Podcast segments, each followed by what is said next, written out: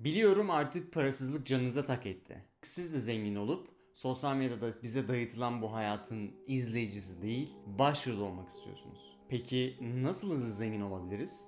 Sosyal medya fenomeni olarak mı? E-ticaret yapmaya ne dersiniz? Bu ara bayağı revaçta. Ya da babaannenizin Isparta gülünden yaptığı reçelleri kavanozlayarak Amerika'ya da satabilirsiniz. Ama hakkınızı yemeyeyim bu biraz emek isteyen bir iş oldu. Bunun yerine düştüğü yerden yavaş yavaş kalkmaya çalışan kripto paralar size bu yolda eşlik edebilir. Durun durun geçmeyin. Tabii ki bu video bu konular hakkında olmayacak. Biz her zamanki gibi yüzeysel bakış açılarıyla devam etmiyor olacağız. Bu video içerisinde duyacağınız bilgiler kişisel gelişiminiz için yatırım tavsiyesidir. Para hepimizin öyle ya da böyle gündeminde. Paranın kölesi olmamakla alakalı bir ton söz söylenir ama gün sonunda hepimizin yolları bir şekilde parayla kesişiyor. Şu üç günlük dünyada para kazanmak için günler, haftalar, aylar, yıllar geçiyor. Nedir bu uğrunda ömürlerin harcandığı para? İnsanın elinin kiri mi? Saygınlık kazanmanın en etkili yolu mu? Ya da istediğimiz her şeye sahip olmak mı? Bu sefer hikayemize biraz gerilerden başlıyoruz. Sıkı tutunun tarihte hızlı bir zaman yolculuğuna çıkıyoruz. Paranın insanlık tarihinin ilk başından günümüze kadarki serüvenini inceleyeceğiz. İlk paralar şu ankilerden bir hayli farklıydı. Önce gelin onları inceleyerek başlayalım. Kabuklar özellikle Pasifik adaları ve Afrika kıyı bölgelerinde kullanılan eski bir para birimidir. Cowrie kabukları en yaygın olarak kullanılan kabuk türüydü. Takas ve ticaret için değerli bir araç olarak kabul edilmişti. Tuz Tuz tarih öncesi dönemlerden beri değerli bir ticaret maddesi olmuş. Roma'da askerlere tuz karşılığında ödeme yapıldığı ve bu ödemenin salarium adı verildiği bilinmektedir. Bu modern İngilizce'deki salary yani maaş kelimesinin de kökü aynı zamanda. Milattan önce 9000 yıllarında tarıma dayalı bir ekonomi vardı. İnsanlar paranın P'sinden bir haber ihtiyaçlarını takas yöntemiyle karşılıyordu. Paranın tarihi gezimizde 7. yüzyıla gidiyoruz. Merak etmeyin yeni geldiğimiz durak bizlere çok uzak sayılmaz. Türkiye'deyiz. Lidya Krallığı bu kadim topraklarda yer alıyordu. Lidyalılar madenlerden çıkardıkları altın ve gümüş karışımından oluşan ilk basit biçimli ve damgalı sikkeleri ürettiler. Madeni paralar ceplerde fazla şakırdamış olacak ki zaman tünelinden çıkarken milattan 3. yüzyıl Çin'ine giriş yapıyoruz. Ve ne görelim? Tarihte ilk kağıt para kullanılmaya başlanmış bile. Kağıt paralar madeni paralara göre daha hafif ve pratik olduğu için bu dönemde keşfedilmiş ve kullanılmaya başlanmıştır. Bir sonraki durağımız için bayağı yol alarak 1950'lerin Amerika'sına geliyoruz. Bu tarihe kadar para hep bildiğimiz madeni ve kağıt banknot olarak devam etti. İlk kredi kartı 1950'lerde Amerika Birleşik Devletleri'nde kullanılmaya başlandı. Diners Club adı verilen kredi kartı New York'ta bir restoranda ödeme yapmak için kullanıldı. Bu kredi kartı sadece birkaç restoranda kullanılabiliyordu ancak sonrasında daha geniş bir ağ sahip olarak yayıldı. Evet bugünlerde temassız özellikleriyle adeta cebimizde taşıdığımız madeni ve kağıt paranın yerini uzun zamandır kredi kartları aldı. Sadece fiziksel kartlar ile de kalmadı. Son yıllarda giyilebilir teknolojik aletlerle de ödeme yapmak çok yaygınlaştı. Ama arkada dönen sistem yine banka kredi kartlarındaki sistemin aynısı. Paranın tarihsel gelişimi sürecinde son durağımıza gelmek üzereyiz. Hepiniz şu an 2008'e neden geldiğimizi merak ediyorsunuzdur. Eskiden olsa size bunu düşünmeniz için biraz vakit verebilirdim. Ama daha geçtiğimiz videolarda para eşittir zaman denklemine değinmiştik. 2008 yılında sahneye gizemli biri olan Satoshi Nakamoto çıktı. Satoshi bir kişiden mi oluşuyordu yoksa gruptan mı oluşuyordu gizemine ben girmiyorum. Ama dikkatlerinizi Satoshi'nin 2008 yılında Bitcoin'i piyasaya sürerken yazmış olduğu white paper'dan 5 tane maddeye çekmek istiyorum. 1. Merkezi olmayan bir sistem. Bitcoin merkezi bir otorite ya da aracı olmadan çalışan bir sistemdir. Herhangi bir merkezi otorite veya aracı kurum olmadan doğrudan kullanıcılar arasında para transferleri gerçekleştirebilir. 2. Blockchain teknolojisi. Bitcoin, blockchain adı verilen bir teknolojiyi kullanır. Blockchain, bir dizi bloğun birbirine bağlanmasıyla oluşan dağınık bir veri tabanıdır. Bu teknoloji işlemleri güvenli bir şekilde kaydetmek ve doğrulamak için kullanılır. 3. Madencilik. Bitcoin madencilik adı verilen bir işlemle oluşturulur. Madencilik, işlem doğrulama ve yeni bitcoinlerin üretilmesi için bilgisayarların matematiksel problemleri çözmeleridir. 4. Sınırlı arz. Bitcoin'in arzı sınırlıdır ve maksimum arzı 21 milyon bitcoin ile sınırlıdır. Bu para arzının kontrolünü sağlar ve enflasyonu önler. 5. Gizlilik. Bitcoin işlemleri anonimdir ancak gizlilik düzeyi tam değildir. Bitcoin tüm işlemleri açık olarak blok zincirlerde yer alır. Bitcoin mevcut finansal sorunları aradan aracıları çıkararak ve bazı düzenlemeler yaparak çözmeyi öngörmekteydi. Dördüncü maddede gördüğünüz gibi Bitcoin'in arzını sınırlayarak Bitcoin'in fazla arzından dolayı oluşabilecek enflasyonu azaltmayı öngörmüşlerdir. Hepimizin çocukluğundan beri aklına en az bir kere gelmiş olan bir soruyu tam da yeri gelmişken sormak isterim. Madem merkez bankaların elinde para basma gibi bir yetki var, neden kendi paralarımızı basarak dış borçlarımızı ödemiyoruz sorusu. Tam da bu sorunun cevabını vermeden önce bilinmesi gereken başka bir konu var. İsterseniz ona geçelim.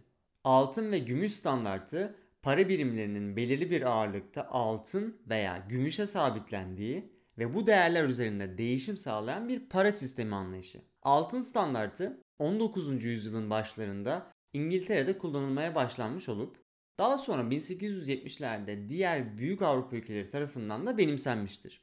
Altın standartı 20. yüzyılın başlarında 1. Dünya Savaşı sırasında birçok ülke tarafından terk edildi. Ancak ilk bu standartı bırakan ülke 1933'te Amerika Birleşik Devletleri oldu. 1971'de ise uluslararası anlamda altın standartından tamamen vazgeçildi. Finansal sistemler de diğer sistemler gibi boşluk kabul etmiyorsa bu sistem ortadan kalkınca ne oldu dediğinizi duyar gibiyim.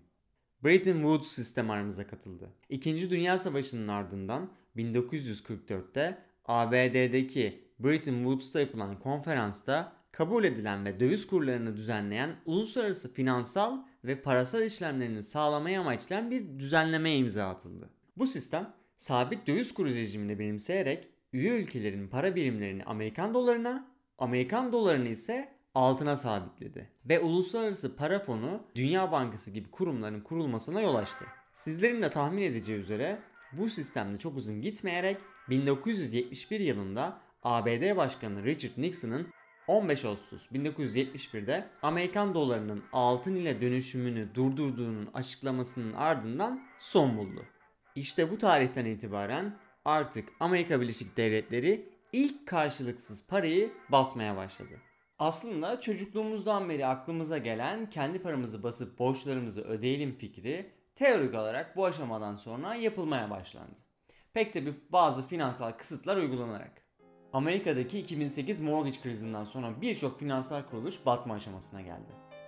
Amerikan devleti milyarlarca dolar basarak bu firmaları kurtardı.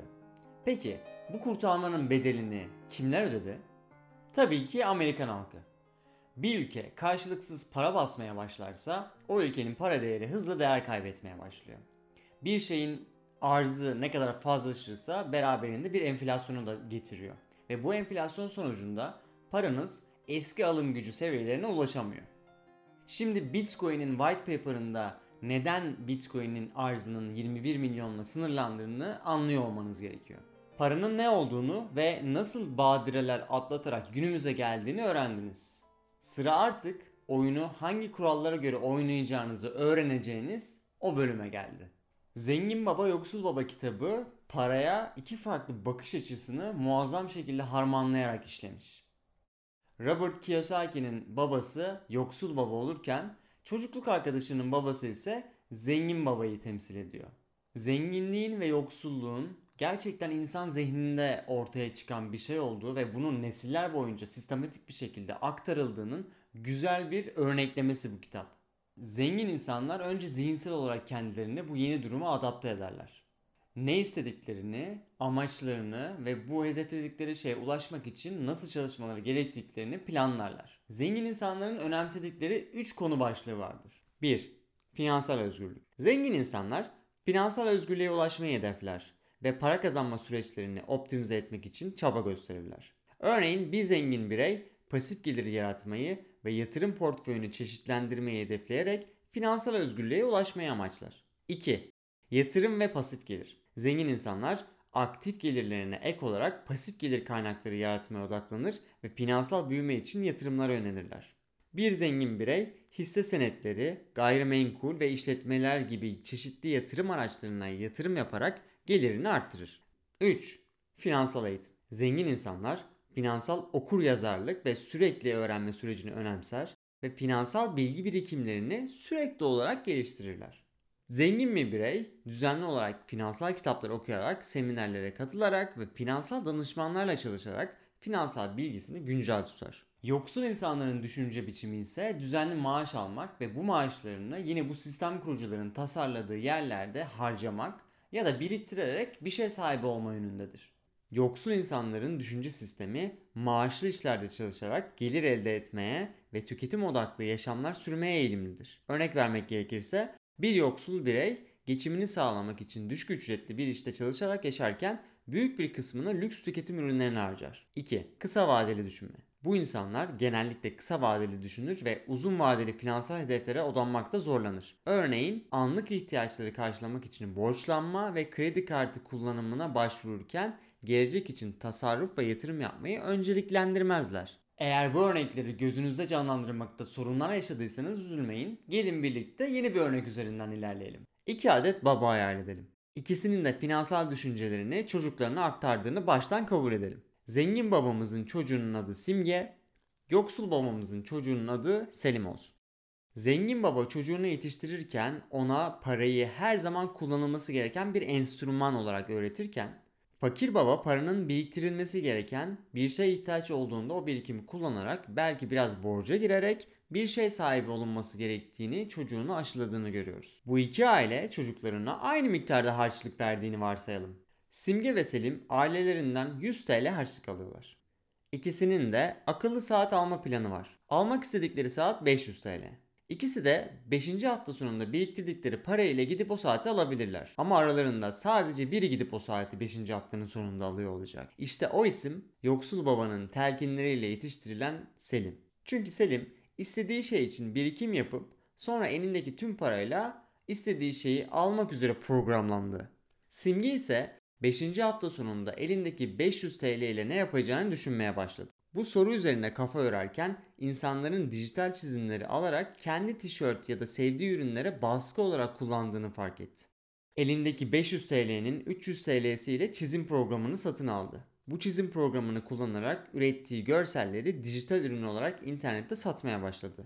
Bu dükkandaki tasarımları 5 TL'den satıyordu. Artık pasif gelir sistemini kuran Simge'nin 100 adet tasarım satması o saati alması için yeterli olacaktı. Peki o gün geldiğinde ve Simge o saati aldığında tam olarak ne olacaktı? Ben size hemen söyleyeyim. Simge istediği akıllı saate sahip olurken artık dijital ürünlerin satışının yapıldığı bir sanal dükkanı da olmuş olacak.